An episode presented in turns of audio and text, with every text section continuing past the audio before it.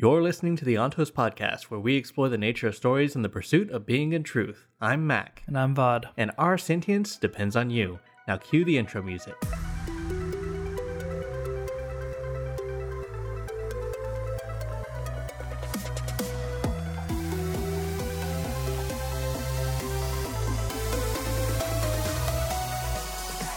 All right, so chapter four.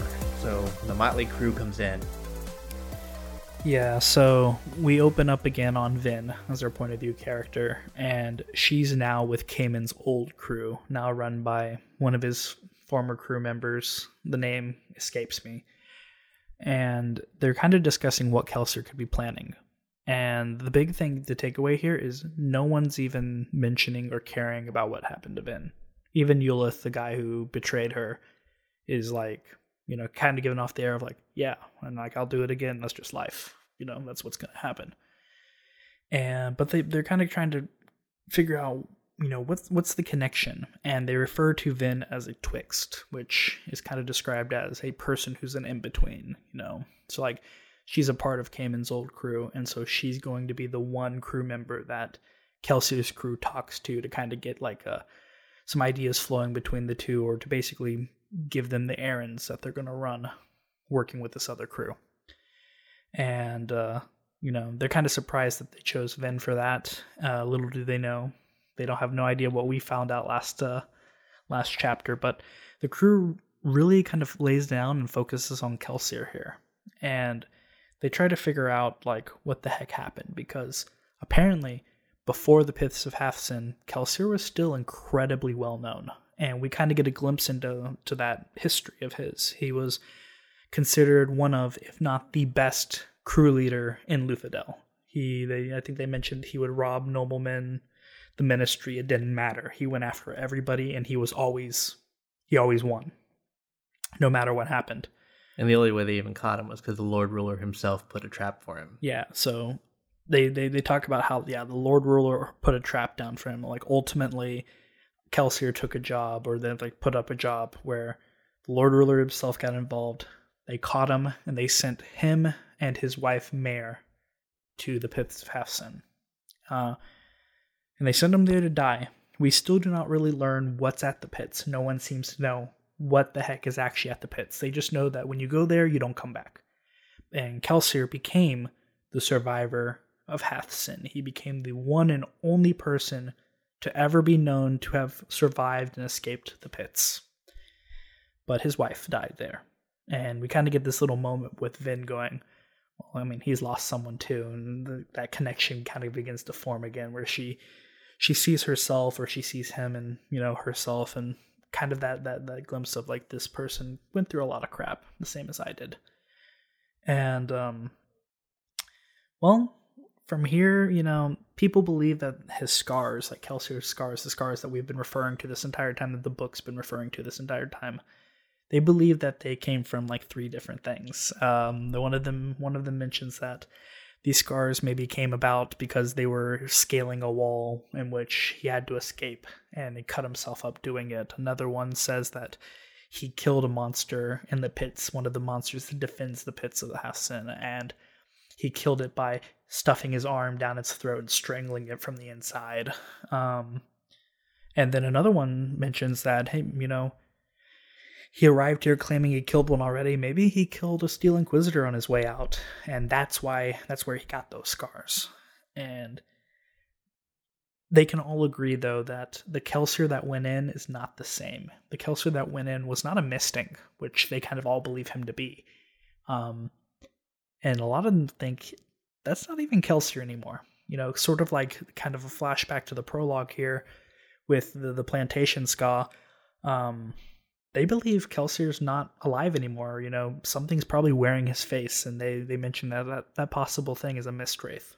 Um, it kind of shows here because in the city, it kind of seemed like the skaa were almost used to the mist. It almost seemed like being in the city, people really didn't fear it anymore. I mean, it still made them uneasy, but we never got the sense that the people in the city feared the mist.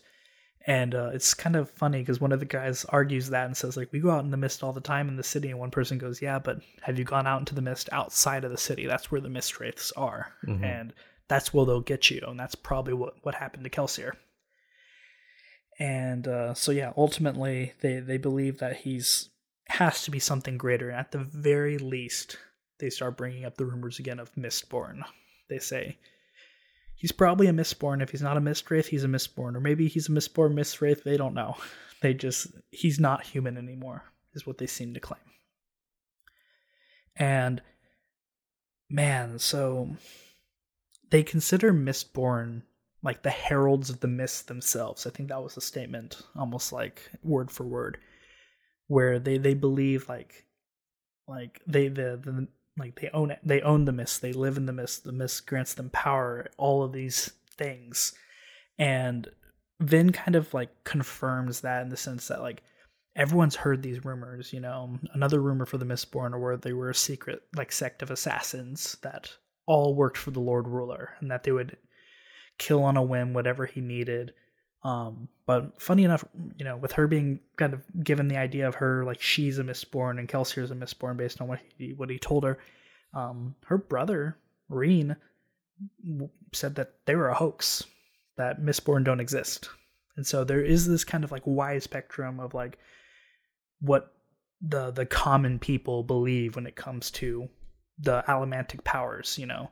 We're kind of starting to see in this case that, you know, allomancy might not be well taught to people outside of the nobles because people seem to be, you know, they they all believe several different things on what it actually is.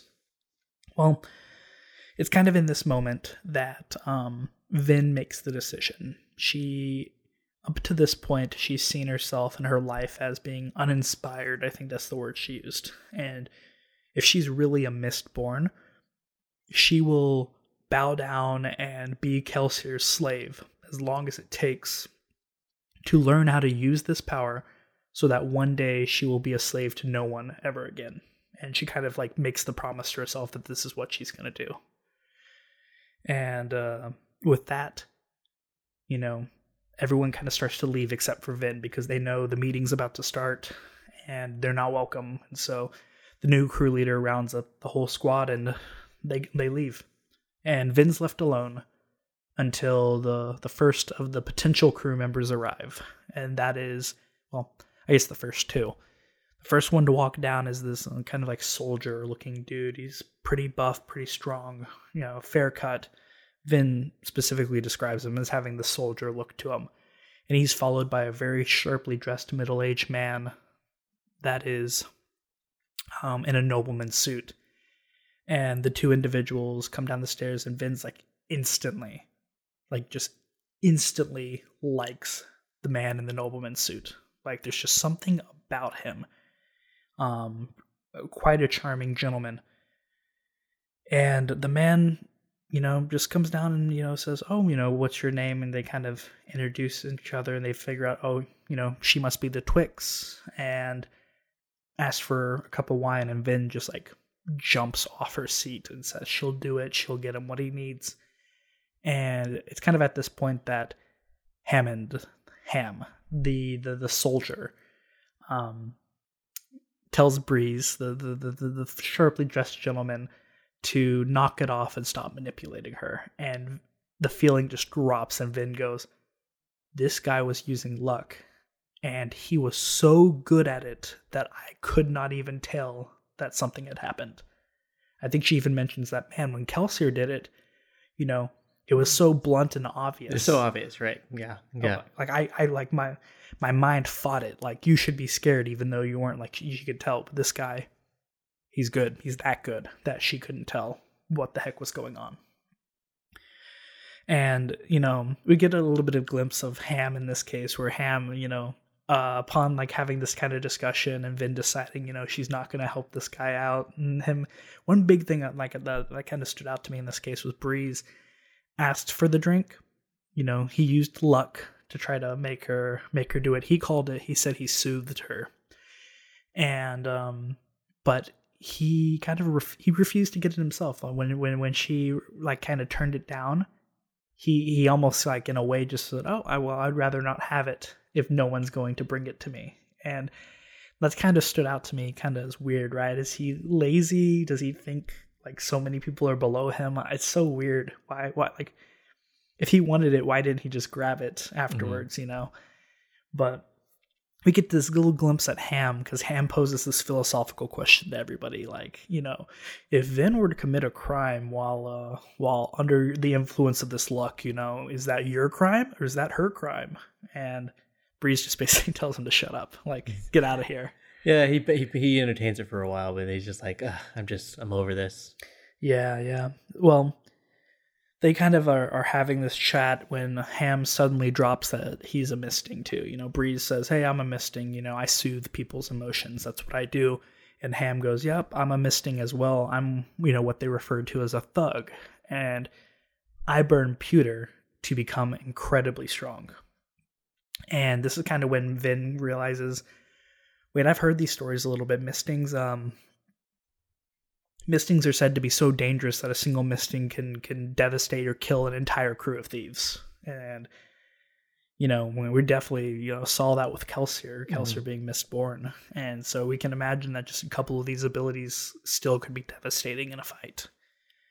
Well, while they're having this discussion, another like older gentleman that, that kind of comes in with a limp. He's like described as being like knotted up and just like gnarly um, he comes limping in and they refer to him as clubs and they say that he is a smoker and we finally get told what a smoker is after having sat on a couple of chapters mm-hmm. and it's his job to make sure that the steel inquisitors don't find you um, kind of how we mentioned in the past chapter where the steel inquisitor's job is to look for look for you know mistings well it's his job to prevent that kind of makes sense for the name we finally get the last man after that to kind of show up for the crew, I guess, in this case, and uh, by the name of Yeden. And Yeden is the leader of the Skaa Rebellion, which we will learn a little bit later in this chapter isn't doing that great. Indeed. Um, I don't even know if you could uh, you could really call it a rebellion uh, at the point it is now, but yeah, and uh, after that, Kelsier and Dockson arrive, and we realize uh, Vin notices something like really quickly, and that's that Kelsier and Dockson are greeted with happiness. I think she says, I've never seen a crew leader greeted with happiness from the crew before. Uh, but these people are really happy to see Kelsier. They immediately go into sort of that like that kind of like best friend who you haven't seen, you know, since high school, that mode where you just try to, hey, you know, what's been going on? What's this job? You know, what are we going to do? And uh, Kelsier very quickly burst everyone's bubble by pointing to Yeden and going, hey, he's your employer.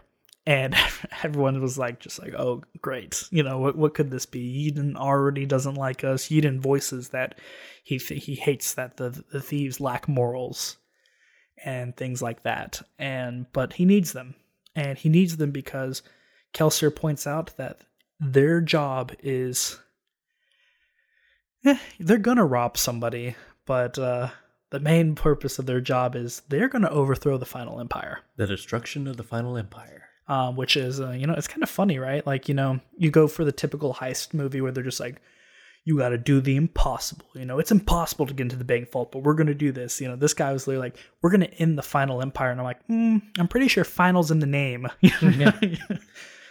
but uh, yeah, their their goal is they're going to overthrow the final empire, and they're going to do it by helping Yeden. Well, the two specifics of the job is they're going to give Yeden an army. They're going to raise him an army, help help him train that army, and then they're going to give an, uh, him an opportunity to attack Luthadel.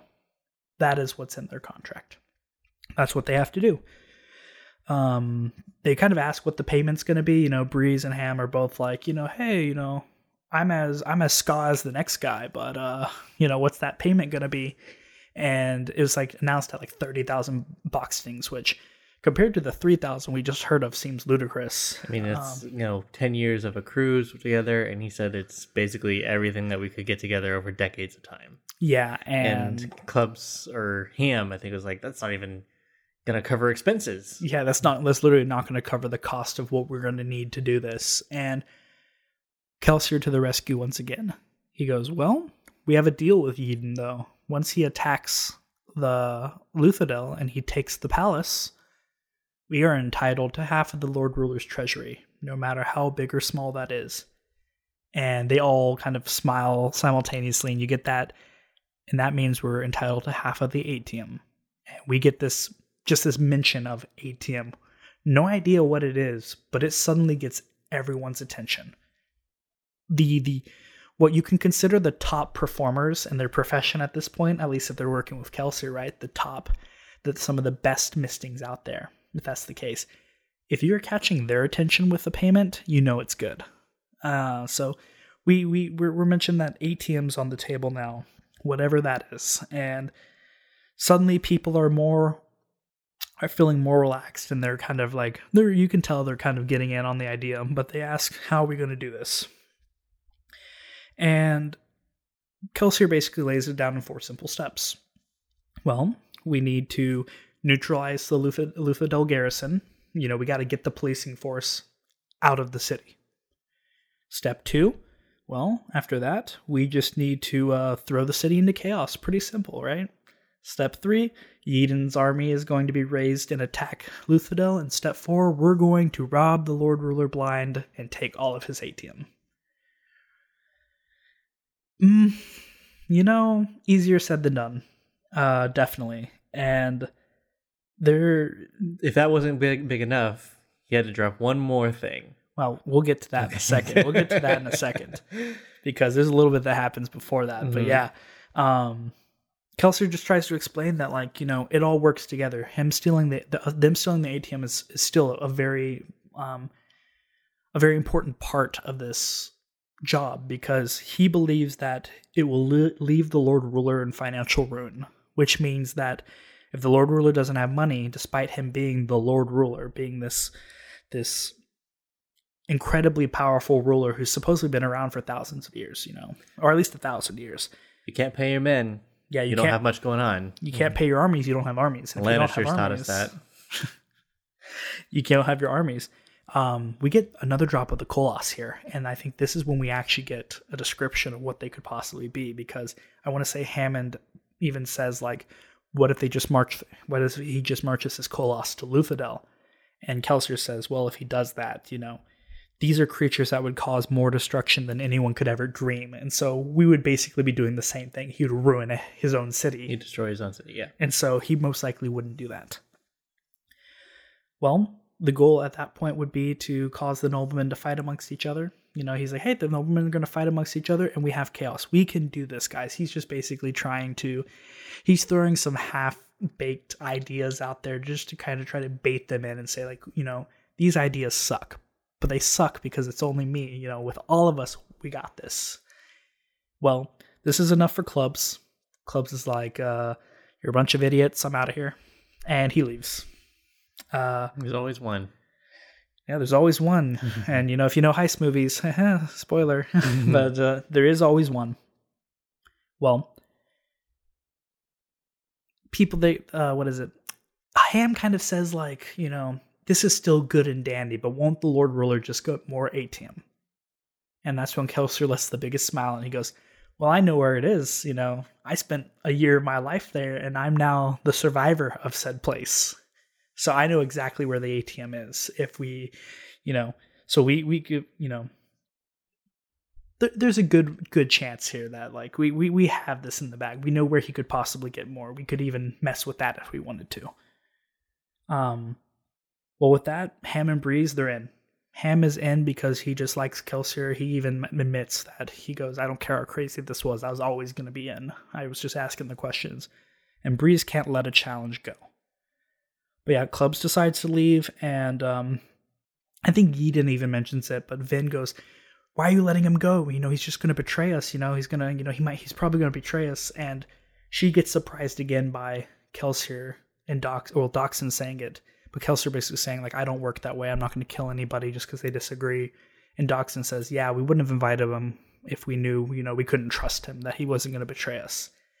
And so Clubs leaves uh, the crew's like, "We're in. How are we gonna do this?" And Kelsier basically goes, "Oh yeah, by the way, go ahead. What do, what what does he say, Mac?" I'm gonna kill him too. Yep, he's gonna kill, kill the, the, Lord, Lord Ruler. Ruler. And at this point, you know, I think I want to say that like Hammond refers to the Lord Ruler as like a slither of infinity, uh, like a piece of God Himself. A piece of God Himself. How are you going to do that? And um, Kelsier's like, well, you know, he killed Mare. You know, not directly, but he sent us to the pits, and Mare's dead now. And so, because he killed Mare,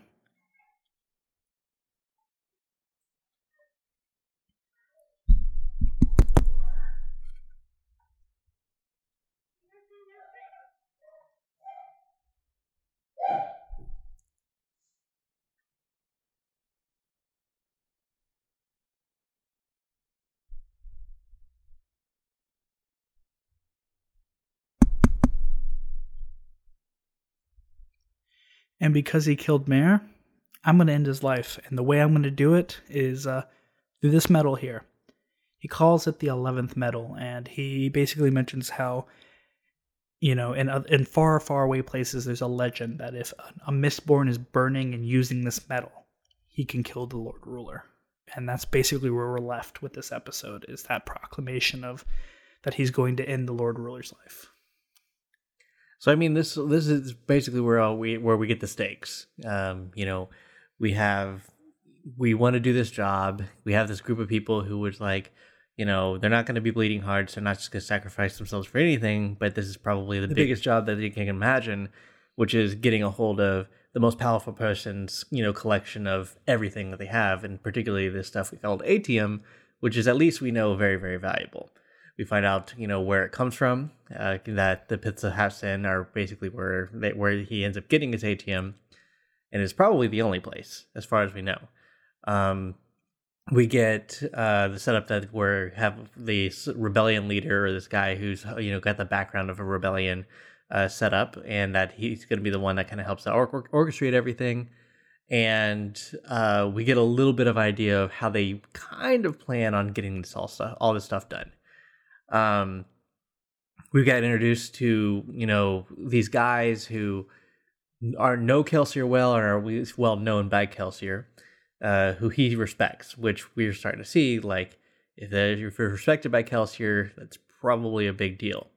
And we find out that these powers are not just, um, they're not just flat and blank, which is to say, like Vin used her luck a certain way, she got luck used on her a certain way, and then when Breeze used it, it was like an expert touch. It was completely different from what she's used to experiencing. And he did it enough to where it wasn't just, oh, she made her feel a certain way. She made her do things he wanted. Hey, he wouldn't claim that. In fact, right. he would claim he gave her the choice. He just nudged her in the direction he, he was wanted. able to nudge very well. Let's say that. He's a good nudger. Uh, but he wants to be called a soother, not a nudger. I'm sure a nudger would be very interesting. Um, and then you know we have uh, we get introduced to you know some more members of the team, and uh, we can assume that they're also experts in their own field. So it's uh, you know we talk about how powerful Mistborns are. But we mentioned like misting. She says, you know, one misting, which one just one of these allomantic powers has been known to be very devastating. Uh, so there's likely some learning to be done here. This is not just uh, oh you're able to do this now you're all powerful. There's something more to all this stuff. Uh, there's a, a bit of subtlety that goes along with it.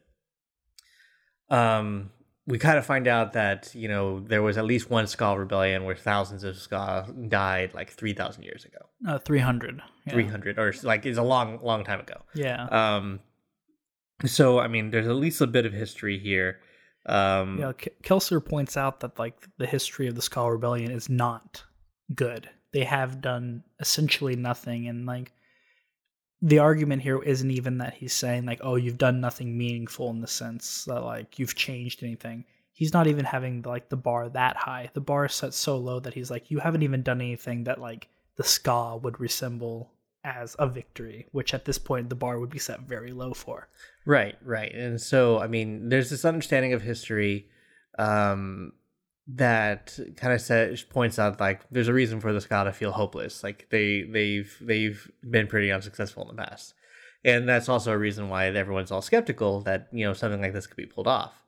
Um, but you know, essentially, the prize is so big, not just from a oh cool we might potentially be able to free some people kind of standpoint but also from the standpoint of um, we might actually be able to um, um, get like the big the greatest riches that anyone's ever seen. So i mean uh, this really kind of puts into, into the idea of like what the stakes of this whole thing is. It's gonna be essentially victory or death because Yeah. that's what they're staring down. They're gonna go after the most powerful people in the most powerful city, in the most powerful empire that their history has ever known, uh, who has very successfully, you know, squelched things in the past. And it's the victory will be the largest treasury or the most riches that anyone has ever had outside of being the actual Lord Ruler himself, or death. Yeah, I think it even points out, or Eden even says at one point, they ask him how many men he has. and He says he has like 300 active rebellion, including women and children. And I was like, oof. Yeah. Yeah, you really, uh, you really aren't giving them anything to work with here. Which is why he gave him 30,000 boxings to make an army. And they were like, man, even with that. Uh, but Kelsier's like, oh, we're not just going to get the army. We're going to actually overthrow the empire. And not only are we going to overthrow the empire, we're going to take everything that he has. Yeah. Man, it is uh yeah, kind of with it all being set out. I think it was hilarious. I think Eden points that out perfectly. There's at one point in this uh chapter where Eden goes, Man, you know, I shouldn't have come here. You saying this out loud. I'm realizing how crazy this actually is. Well, it was also funny. There was a hilarious joke. I forgot exactly what the context was, but uh, Eden actually says something to the effect of, um, I've never met a Mistborn before. And it's kind of a double joke because one, Breeze, I think, laughs. He laughs and he says, Listen, you got to learn, like, if you don't talk, people won't realize how dumb you are. Um, but what's funny is Breeze saying that, not realizing who's sitting across from him in Vin. Yeah, um kind of asking everyone to join and everything. Um yeah, it, it is just it is quite interesting. Um man, this just seems impossible from this thought process. Like just actually kind of looking at what they need to do. And I know that's kind of the genre, the heist genre itself is let's take something impossible and and and make it possible. And I want to say, like Kelsey even kind of points it out, that like, hey, you know, that's what we're we're designed for. Like us as a thieving crew, you know, the the Skaa Rebellion itself lacks vision, and we do not. That's the only reason the Skaa Rebellion hasn't been successful before is they they lack vision, and through our vision, we're gonna give them a shot. And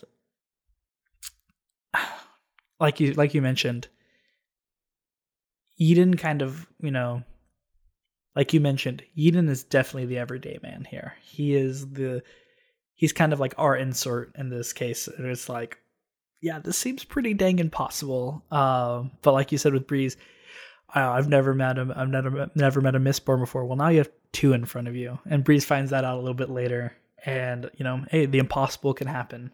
And the other thing is like, you know, this is the, point when when I was first reading that everything got, got really exciting because the exciting part of a heist for me, you know, where when things get really really interesting is when they start saying how impossible everything is because you know or you you feel like they're gonna they're gonna get around it somehow. Yeah, you're, that's what you're being promised. You're you're yeah, the the promise is is that this is impossible, but it's still gonna happen. And you're just racking your brain to think of how? How is that even possible? Um and there are only two ways I can go about. It's either going to happen in like a really unsatisfying way uh, that like doesn't make any sense, or it's going to be something that's like mind blowing. Um, and this is setting up to be mind blowing. Yeah, for sure. I think there's one point when, when and Ham finally realize that Vin is a Mistborn because that's what Kels- Kelsier tells them that. And Hammond goes, Two Mistborn. You know, this is seeming a lot more possible now. Um, kind of hinting at like how like important and how strong a Mistborn can be. And you know what? In chapter five, we're gonna see how devastating they can actually be. Hey guys, it's Matt. Thanks for listening to the Altos podcast. You'll start seeing regularly scheduled episodes starting November 14, 2022. If you'd like to follow us, please consider subscribing. We're a small project, so please support us with likes and comments because that's what the algorithms crave. If you're listening to the YouTube channel, please hit the notification bell. And if you really want to give us a boost, consider supporting us on Patreon so we can give Vaughn a better mic.